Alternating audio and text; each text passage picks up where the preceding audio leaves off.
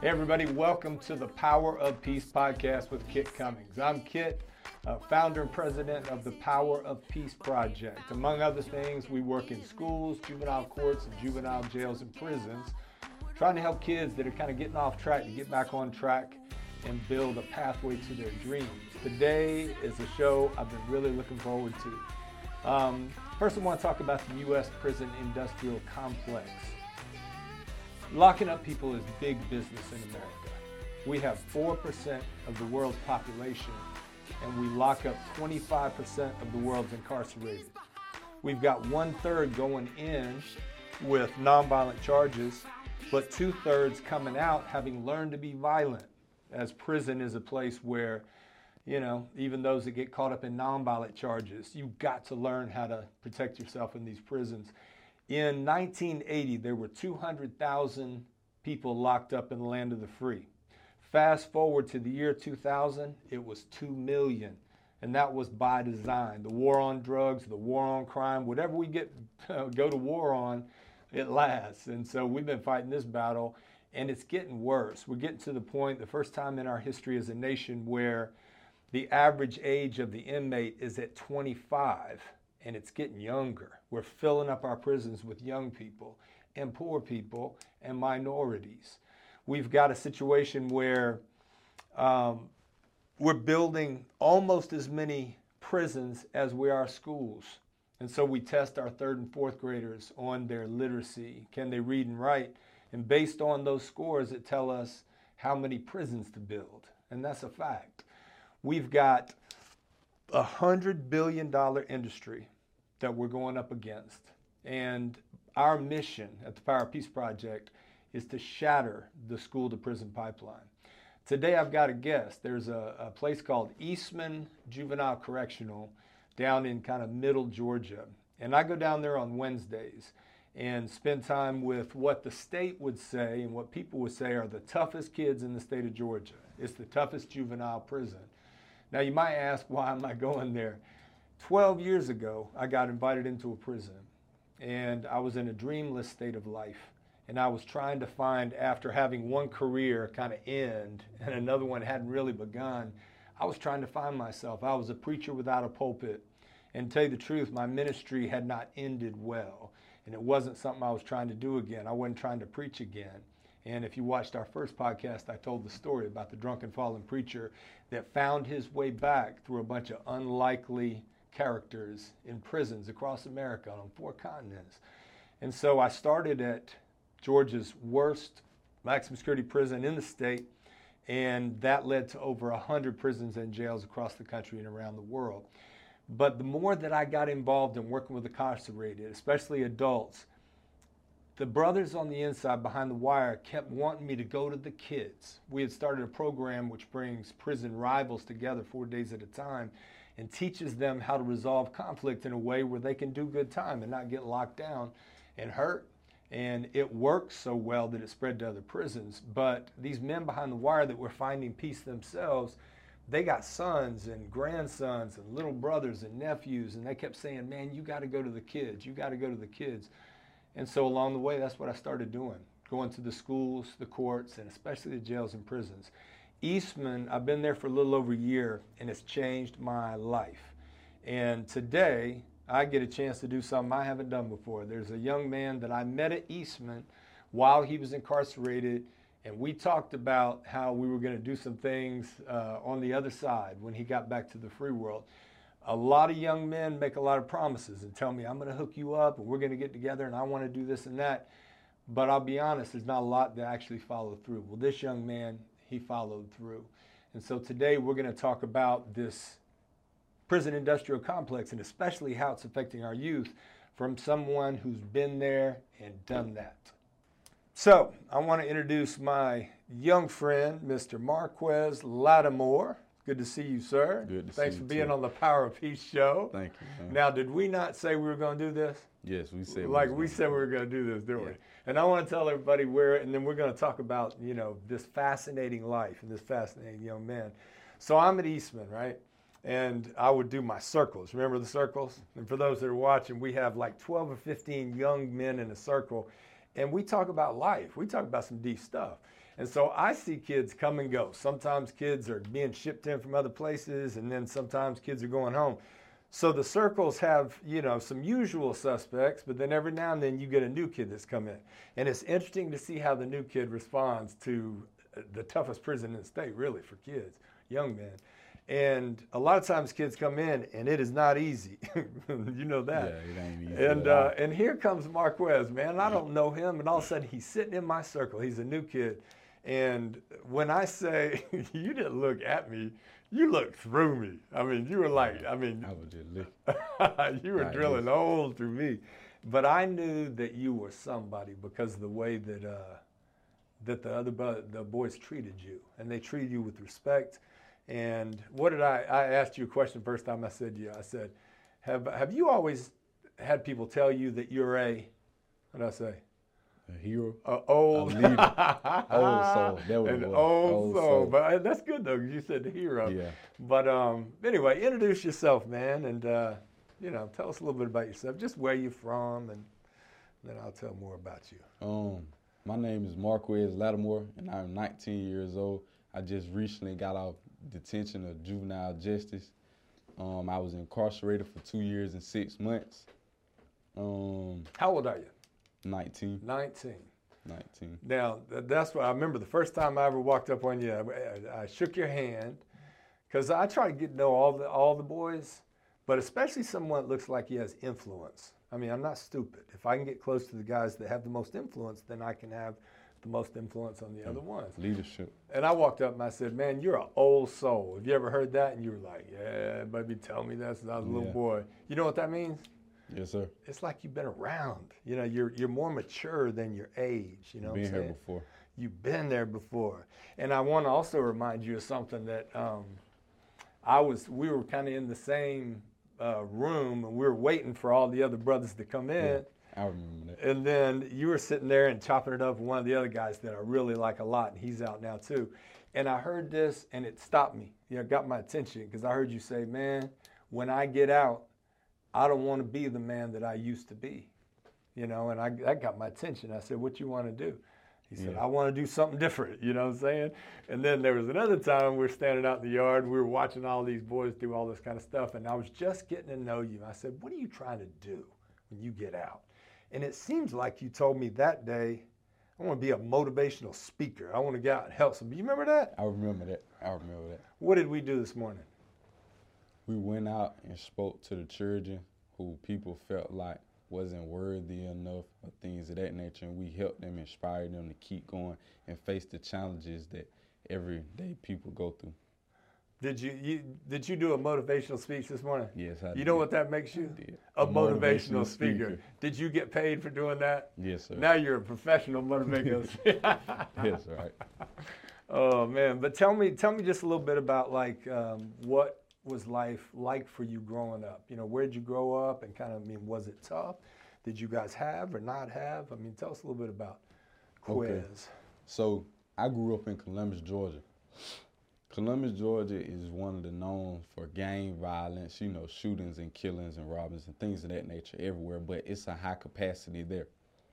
Growing up, my mom had a car, but she had to work two jobs like IHOP and Waffle House and things of that nature. So she really ain't have too much time to she had to work. So by the time we come home from school, it's time to do our homework, eat, and it's time to go to sleep and start for the next day. So a lot of times my mom was at work, I'd go to the recreation center where they play basketball, they got the playgrounds, they got the pool tables and things of that nature.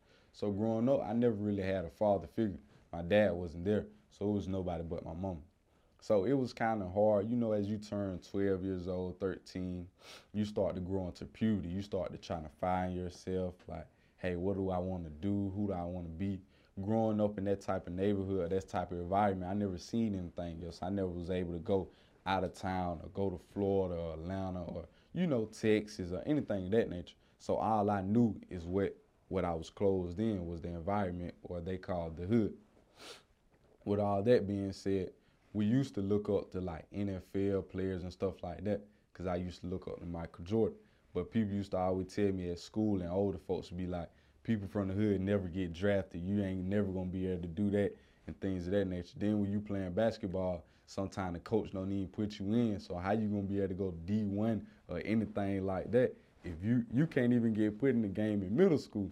So you know you you already losing faith saying, nah, I ain't gonna be able to go to the NBA. So what you gonna start looking up to next? Next you gonna start looking up to the circle that you in. You know, drug dealers, you know, stuff like that. Drug dealers in our hood is leaders to us because they got money, they got females, they got everything that a black man desire, I should say. So growing up and seeing them, they got money, they got cars. So I'm thinking, I want, want some money and I want some cars too. My mama already struggling. She on Section 8. She getting eviction notice. She barely making the bill. She got to pay more because she got to come back and pay some more because she ain't got the money on time. Then food stamp, you know, food stamp do pretty good, but they ain't really doing too much because they end up changing and stuff like that. Then you know you need Wi-Fi. We couldn't even get cable no more, so we started going to like Netflix and stuff like that, trying to make ends meet. But it really wasn't working. Sometimes we only was able to eat like noodles and what they call like little ravioli. I love ravioli. Things like that. So it just came kind of hard. And then my mama had me when I was 14 years old. So it kind of made it like I'm her oldest child. So we always bonded together. Like a 14 year old raising a young man like me is gonna be hard with no help or no assistance or support. So I never really blame my mom. My mom really helped me a lot. But when you seeing stuff like that and you got the mindset I got, or you know, to protect your mom, you know, provide for your little brothers, them, it's gonna lead you to end up going to the drug dealer or, you know, dealing drugs so you better help your family. Not saying it's wrong, not saying it's not wrong, but the reason of, you know, doing the things that you do because you want to help. You see eviction notice, mama late on this, mama can't do this, mama doing the best she can. So what can you do? No, there's so many things. Thank you. Um, and one, thanks for being open with your life. I mean, my my goal here is, I mean, it's several things, but when we're talking about something like this, I want some people that don't know about your particular life to put themselves in your shoes. Because I, I mean, I think that's that's something that we need more today than than ever. Because everybody's divided on things, and with this whole problem, we're talking about you know youth gangs and violence and incarceration. That's as real as it gets. I mean, you see everything on the news like that. So yes, it's easy to to take some young brothers that kind of fit a certain stereotype and say, man, no, they're just all bad. They ain't no good. They ain't never going to make it. And be honest, I've seen a lot of people within the system say that about about y'all. Oh, they're all liars. Mm-hmm. Can't count on them, man. They'll they'll steal from. These are people that are supposed to be helping, like on the inside, you know, that are saying that about young brothers. But okay, so one moment this morning we were talking. No, when you were talking and you did such a great job of, of asking the, the kids. We spoke at a school this morning, and uh, man, you, you listened to the question, you called on the kids, you, you called on them by name. But at one point, you were talking about how your mom was 14. Okay, that's easy to hear that and then just move on to the, okay, let's talk about the next thing. But then you asked that kid, you said, How old are you? And he said, I'm 14. And I was trying to imagine him being a father at 14. It's kind of hard to imagine. What? I mean, it really is. But then I also thought there were several things about what you just said. I put down, it's kind of like a lot of the young men I'm working with, they didn't get to have a childhood. I remember, you know, we have a common friend named Christopher. And yes, I remember sir. that time we, we had this big water day out on the yard, and there was a slip and slide, and there was like this little pool, and then we had uh, water fights. You know, that was the first day I probably got to talk to you because you yeah. weren't getting in the uh, balloon water balloon fights. Nah. And everybody ganged up on me, and they just you know. So it was a good time to get to know each other. But I remember with with, with Chris, he was standing at the the top of the slip and slide, and he said, "Hey everybody, I'm about to be a kid." It was like he was celebrating the fact that I'm about to act like a kid. Yeah. And most people would say he is a kid, but he's not. He's a grown man because never got a chance. he never got a chance. So, what does that kind of pressure feel like to be? I mean, what I'm hearing is mom wasn't able to make it ends meet, so it was up to me because I was the oldest. I got to get out and earn. Well, there's one way to earn. I mean, you said your whole world was not Georgia and other states and cities. It was just that neighborhood. That was all you saw and all you experienced. I think people need to think about that. So, what was it about that. Okay, I got to step up for my mom, but you you mentioned a, a male role model. Tell me about that first male role model, and then I want to talk about how the streets pull a young brother that that doesn't have what a lot of the people had.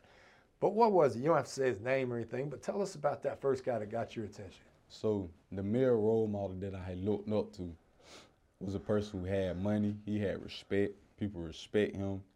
Um, nobody was gonna disrespect him. He know how to conduct himself when people come around. Even though he was a drug dealer, he did you know whatever he did. He still knew how to conduct himself when it come to public or going out places and things of that nature. He carried himself with discipline. Like I seen myself in him, and I was like, man, one day I'm gonna be like him. And in my lifetime, I ended up becoming him, even though it didn't last long. But I had reached that goal that I had set out for myself because I thought that was all I knew. When it's something, it's like if you're in a cage and you never come out the cage and all you have is gorillas in the cage, you're not gonna know that it's monkeys over there in the other cage. so those are the only people that we really looked up to, or you know, just pulled us in or tried to help us or make us feel like we were loved. And then how did he? Uh, you told me some things about maybe he would come out and, and watch you, you play ball or he would be there. He kind of Yeah. he kind of stepped into that role of the of the strong male role model. Yeah, But it wasn't all bad, was it? I mean, he was No. taking care of a young guy, but then again, it led you to another. led you to. I mean, did did you feel like, man, this this brother's loving me, and and it wasn't just I want that money. Yeah. It's like you wanted. you Family. know, so, yeah, tell me about that. besides besides my mom and my two little brothers, that's all I had. So when it came to an older guy trying to show me love or teach me or guide me, like that's all I wanted because I wanted my father. So I was missing that void from my father, and I tried to fill that void with someone else. So he he was the only person that really showed me love. Like when it came to playing basketball and doing better or working on my skills, like he'll sit out there for hours, just throw me the ball, let me shoot, teach me how to do this, keep going there, run run up the hill, come back down the hill, keep going, give me a Gatorade, things like that. What my father's supposed to did, so I'm gonna look up to him. So when it's times for me to return the favor or do anything in return, I'm looking like, hey, I'm not looking like oh no, I'm not gonna do that. He been helping me. He been coming to my football game, my basketball game. He even helped with my homework if I need to. So that's love. Like I don't know. He felt like family. No, that makes sense. It's like um, you don't know what you don't know. Yeah. I mean, you know what you saw growing up. That was normal for you, and then me growing up, you know, up here, it was my normal was different. But I think that's important to be said. Is that this brother? Yeah, I mean, he was he's a drug dealer, right? He was in that life Yeah. and everything that comes with that life. And but he's paying attention to this young this young man that needs something, right? And we were talking about a little while ago, young people, I don't care where you go to or what color your skin is or economics or whatever. Mm-hmm. When you're 12, 13, 14, you're looking for where do I belong? Where do I fit in? Man, where's my family? And in a lot of places that can be easy. It's just use sports, you know, you or you get that at school. But there was a time where going to school wasn't a smart move, was it? I mean, we're all we're telling kids stay in school, stay off those streets, don't do drugs. Okay, so that's the big, you know, stay in Yeah. school, out of the streets. And you're saying, nah, here's a brother from the streets that showed me love. And then when you said return the favor, you know, if he asked me to do a little errand for him, you're not going to be like, no, that's bad. You're saying, nah, that's my role model, man. He he's helping. He's putting money on our table, whatever it Yeah. is. And so it's gonna it's gonna do that. But then uh, you got to a certain point where school, what were you about 15, 16, where Yeah, it was time just to 15, not be there for a minute. And but uh, tell me about that, and tell me about what the streets, what did the streets have to offer that got you out of school, and then working, and doing that thing. Yeah. What was it that So pulled you? growing up in school and high school, you know, you taking all those classes, you got six or seven periods and things of that nature. But you're really not even making even money. You're growing up, you're seeing the guys with the new sneaker coming in with the people who are more fortunate, and then the people who are less fortunate wearing Goodwill, Skechers, uh, hand-me-downs and things like that. So when you go to school and you looking like they call it a bomb, or you're not looking so decent, you get looking at everybody else with the new J's that come out every week. You want that same stuff too. your mama, she doing the best she can. Not saying y'all poor, but she making ends meet. She living paycheck to paycheck. She doing all she can. So you gotta appreciate that. You can't ask for no more of her, cause that's all she got. That that she gonna give you the world, but she ain't got no more to give. So then you get to thinking like, how can I get some more money? You growing up, you ain't really old enough for a job. You could be able to get a job at like 15. But nowadays, it's safer to be not at school than to be in school. Like even with the COVID situation, people still bring guns to school, sell drugs in the bathroom. Like anything can happen. It's a it's a lot of people. It's a population in the school, so anything can happen. So I just feel like at that time when I was going through, you know, what I was going through, I feel like it wasn't safe to come to school. Because if you get to say, for instance, you go to the rec, you get to fight with this guy, and then you end up beating them up. People don't know how to take L's or you know, hey man, you got me, man. Good job, man. That was a good lick. Nah, right. people want to come back and kill you, and then if they go to their school, they gonna get their buddies at school to try to come beat you up or harm you and stuff like that. And there's probably ten of them, and there's only one person.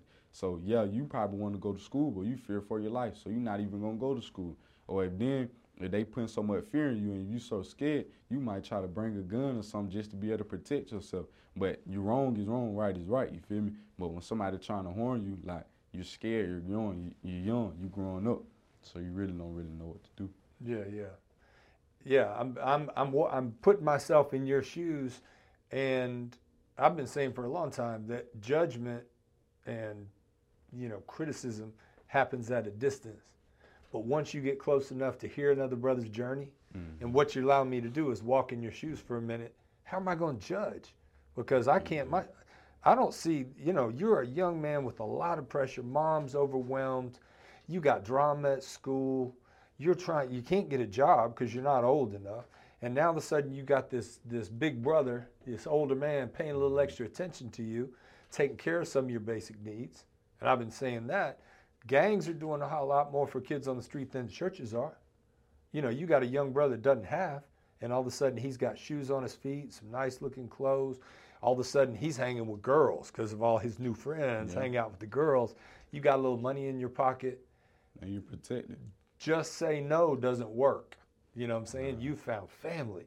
You found somebody that will not only die for you, they'll never leave you. You know what I'm saying? So I, I'm just letting the the viewer, the listener, kind of feel that it's not as simple as no, these are just bad kids that are going doing bad things.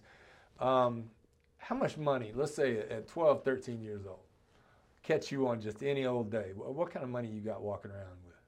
Probably 2500 a month. You're going to make four rats, probably a little bit over. So you're going to make about $1,000 a week now, this was an epiphany we had a few minutes ago. Yeah. We were kind of chopping it up back there, I guess, in the green room. Yeah. Is okay, you got this kid, 12 or 13. Now, you, you do the math. If he's making about $1,000 a week, that's 50000 a year. He's making more, that kid, than the officer is that's chasing him. Yeah, the police. Is that, for, is that for real? Yeah, they make about 40000 you making 50000 You're making 50 at you 13. ain't nothing but 12, 13, so you feeling good. You can't tell that guy not to go continue to do what he do. He making fifty thousand a year, and he able to help his mama and help his little brother buy new clothes and shoes.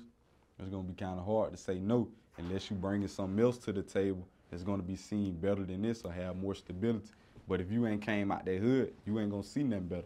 That's all you know. Wow. See, I mean, I respect that right there. All right, let's let's put uh, let's put the people in Eastman. All right, let's let's describe Eastman. What's that look like? From the time you get off the bus to just life at Eastman.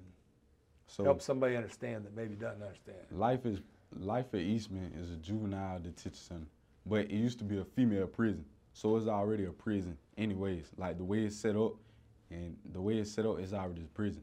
But then also when you walk into um when you walk into Eastman, the colors like colors mean some bright colors make me happy. But dark colors, they make me sad. Do something to your mood. So like all the walls, they're dark colors like burgundy, you know, things that'll get you sad, dark blue. They ain't got a pink or something that you know when you wake up and see it, it's gonna do you know do something to your to your intelligence or things of that nature. Okay. So when you go in there, it's already so when you get your stuff, you know, you get your um you get your hygiene, you know, things you need to be able to live from um day to day, and then you get down to the unit.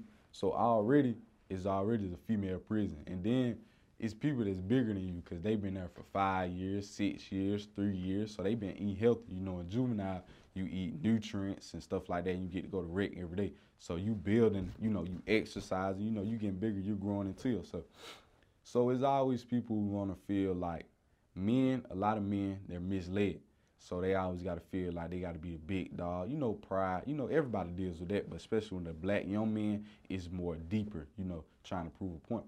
So when you're going in there and you got what 30 people on the dorm or 20 people on the dorm, and then you come and folks asking you, "Hey man, where you from, man? What you locked up for?"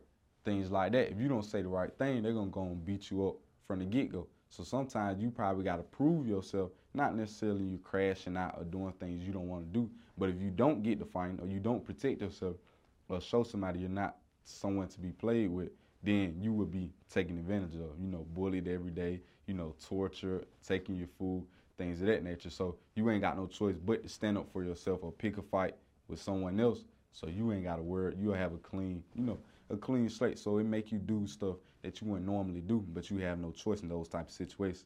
Some type of situations you ain't got the right to. Well, you always got a choice. Don't get me wrong, but say if somebody keep being in my face, you know, keep taking my food every day. I'm telling, hey man, stop taking my food, man. I want my food, and I keep telling them, hey man, this ain't what you want going on about your business, and I keep doing that. But he been taking my food, but for about a month. Now, when I decide to beat him up, now I'm wrong. Say if I beat him up, if I ain't no beat him up because I know I can fight, and then he hit his head and have a concussion, I'm still gonna get in trouble. But he been bullying me the whole time, and I ain't have no choice. What else I'm gonna do? I can't tell the officer. Even if you do tell the officer, nine times ten, they ain't gonna see it because it's so many people. There's only one person on the unit watching 30 people. Anything can happen. So with that being said, if I do defend myself, I got to be careful not to defend myself too much or overdo it, or I'm still gonna get in trouble. Got you, got you. Um, so, gosh, we got we got so many young brothers that are getting caught up. It's it's not hard to catch trouble anymore.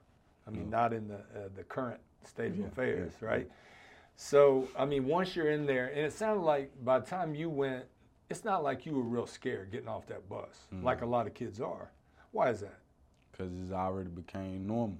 Like, like growing up in the streets, you're gonna learn a lot of stuff. You stand on your ten toes as a man. So if you already learned that from the streets, when you go to jail, like you ain't gotta be something you're not. You just gotta stand on your ten toes and just, just respect. As long as you don't mess with nobody, ain't nobody gonna mess with you. But when it's time for you to defend yourself or anything like that, you have to stand on your ten toes. If you do that, it'll be more easy. It's like respecting you as a man. Yeah, absolutely. If y'all let somebody else take your food, how am I gonna respect you? But if that first, if that guy try to take my food and I stand up for myself, it's gonna be more easy for you. So respect goes everywhere. I've shared um, with our viewers a lot about my journey on recovery from alcohol and drugs and what that did to my life. And in recovery, um, there's a saying that uh, that an addict or an alcoholic gets to the point where they have a, a moment of clarity. And it's like with all the craziness going on, you have this clear moment like, man, I could change and I could I could get out of this and, and never come back to it and, and mm-hmm. have the love the life that I dream of. Yeah, yeah. Um, it's very similar with with I mean I've worked with thousands of incarcerated individuals, but the ones that really do good not only have that moment, but then they get out and they do what they say they're going to do, and that's what I'm witnessing with you. Mm-hmm. So do you remember a moment like that, like when you made a decision? All right, enough's enough. I'm done. Yeah, I'm done. Um, there came a time, it was closer to December, it was winter time, getting kind of cold. I was kind of sad, you know, in my feelings, thinking and stuff like that. Locked but up or not? I was incarcerated. Okay. I'm sorry. I got was you. incarcerated. Yeah, I got you. So I was in a room. It was nighttime, probably around 12 o'clock. It was raining.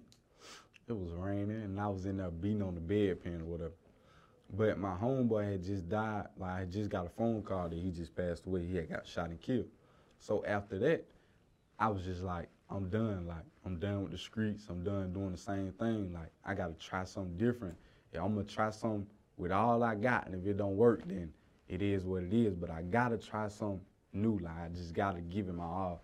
Don't try to halfway do it and be on both sides of the fence. So what made me change was he repeatedly getting chance after chance, chance after chance, kept on getting out of jail, going back in jail. You know, try to move smart, putting something in the trunk, or doing it this way or not going there but sending the hit or you know what whatever. Like trying know. to be a better criminal. Yeah, trying to be a better criminal, but Yeah, it really wasn't getting him nowhere. Cause even like karma gonna catch up with you. So if you doing that either way, you may get locked up for something you didn't do, but you've been doing wrong the whole time. So it's gonna all fit. It's gonna always come back to it's only two things in the street: jail or death. So if you keep doing what you're doing, no matter how smart, now how- no matter how smart you do it, you're eventually gonna get caught. So it's just better not even do it. Cause I had been in jail a couple times, so it's like this is my third time getting locked up. I'm gonna get out and try to do it smarter. I'm still gonna come back to jail either way. So you might as well just give your all and put all that pain into something else that can help benefit you. So I knew then I made a promise to myself that I'm gonna go 110. and I'm gonna give it my all and I'm gonna change. I'm gonna do better no matter what. And ain't nothing gonna stop. I bet everybody heard that. It's yeah, like you gotta hear that. You gotta you that. heard that. Yeah. Yeah, because and and like I said, there's a lot of guys that say a lot of things. I'm gonna hit you up and never do. Yeah. And something else that that I I don't know how you felt about this, but it was sincere with me. Is like um, when I start working a new prison, and the goal is to bring about peace. Okay, you got to find the most influential brothers. You were one of those guys, but then you got to build a relationship um, which I started doing that. Like in the little breaks, we, I come over and chat you up, say what's up, fam, and then we. That's just getting to know each other. And you were cool like that. You weren't trying to. A lot of guys try to be hard, but you weren't. You were very easy to approach. But then I started getting advice from you about stuff. You remember that? Yeah, I remember that. Is that is that rare? A dude like me is, is coming to a young brother like you and getting advice. I mean, you always try to get advice, but just coming to somebody personally and getting advice, you really don't do But- that. but also, you give you- the advice. Exactly. See, but I want you to see that this is not like a one way street. I'm learning as much as I'm teaching. And you just happen to be a man of your word. And you, you've always shown up. Every time I've ever asked you, hey, you want to come? You say yes. You live two hours away. Yes, sir. But you, you, you left it before the sun came up this morning to get up here and put Six in some o'clock. Put in some good work, right? Yes, sir. Um, so I mean that that says a whole lot about you. Um, and then lastly, why don't we wrap it with this? Here, well, one thing I think is totally cool is I have a dream, and the one presently is we are going to change Eastman. Okay, well I can have a dream all day long, but if I have anybody that that help me, and so I'm pr- actively praying for a guy like you. Now all of a sudden you're having your moment in another prison, Sumter.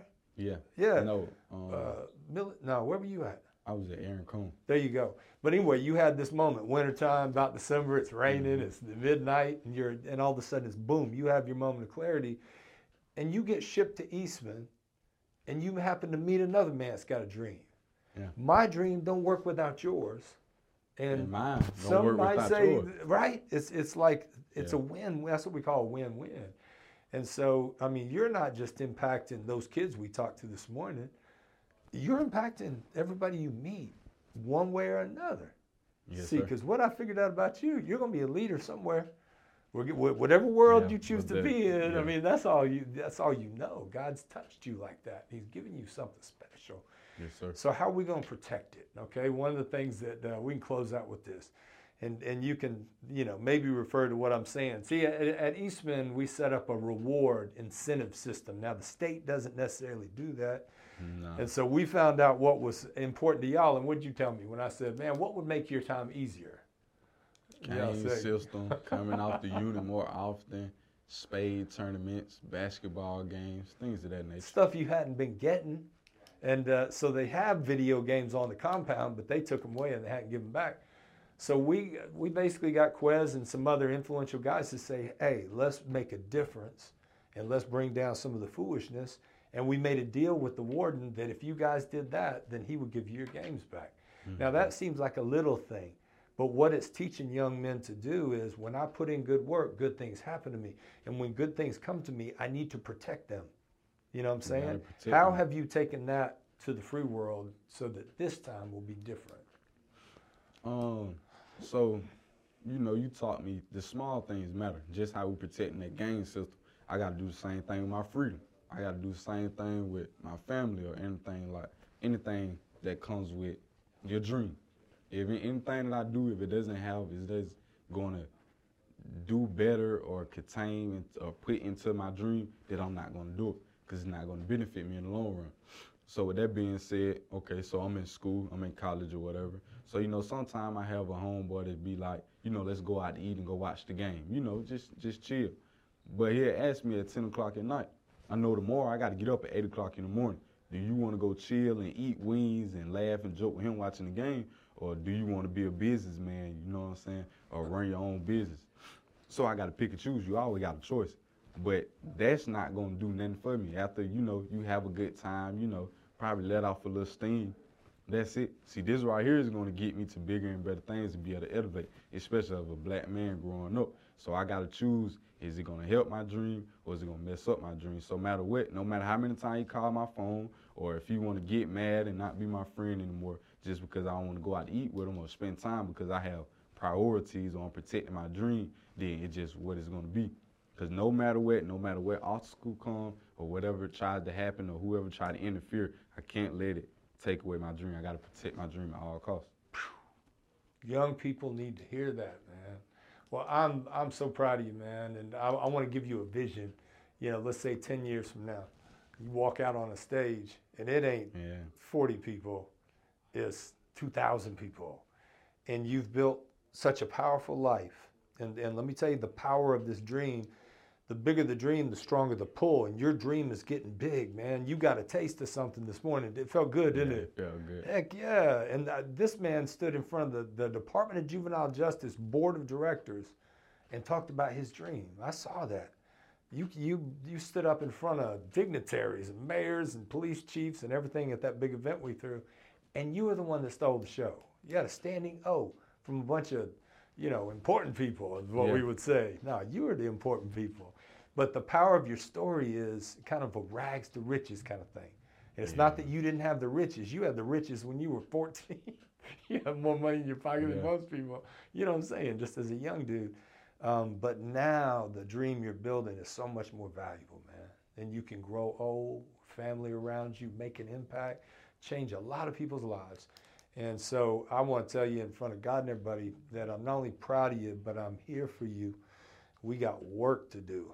And for those that, that are watching and listening today, I want you to, to remember the next time you're tempted to judge somebody. It could be a young person that, you know, is doing something that you don't think is right, or it could be, you know, you see something on TV or you watch something on the news and you say those people. And when you're talking about those people, you're categorizing a whole, you know, race of people, age of people, you know, demographic, whatever it is. But once we walk a mile for a second and I put myself in your shoes, I I think my I would have done a lot worse with my life than you have done with yours. At 19, you're young, man. But what you're doing is a big deal. And uh, there's a hero in there, man. And we'll kind of close with that. I told you, if you're gonna do this, we were standing at Eastman in the Yeah. yard. I remember this. like it was yesterday, and there was remember guys were eating like hot dogs and watermelon or something, Yeah, wasn't yeah, it? yeah, it was like a big day out there. And I said, if you're really gonna do this, what did I say you're gonna have to find inside of you? You're Gonna have to find a hero. hero and you're going to have to find some superpowers and that's what you're doing and the more you do what we did today encourage people motivate people inspire people man your your light just shines brighter. So keep up the good work man. Thank you, man. proud of you. Thank you for having me. all right. The power of peace. Hit subscribe like the video share it with somebody. Come back and join us for our next episode. Until i see you again be the peace in this world that you want to see. Peace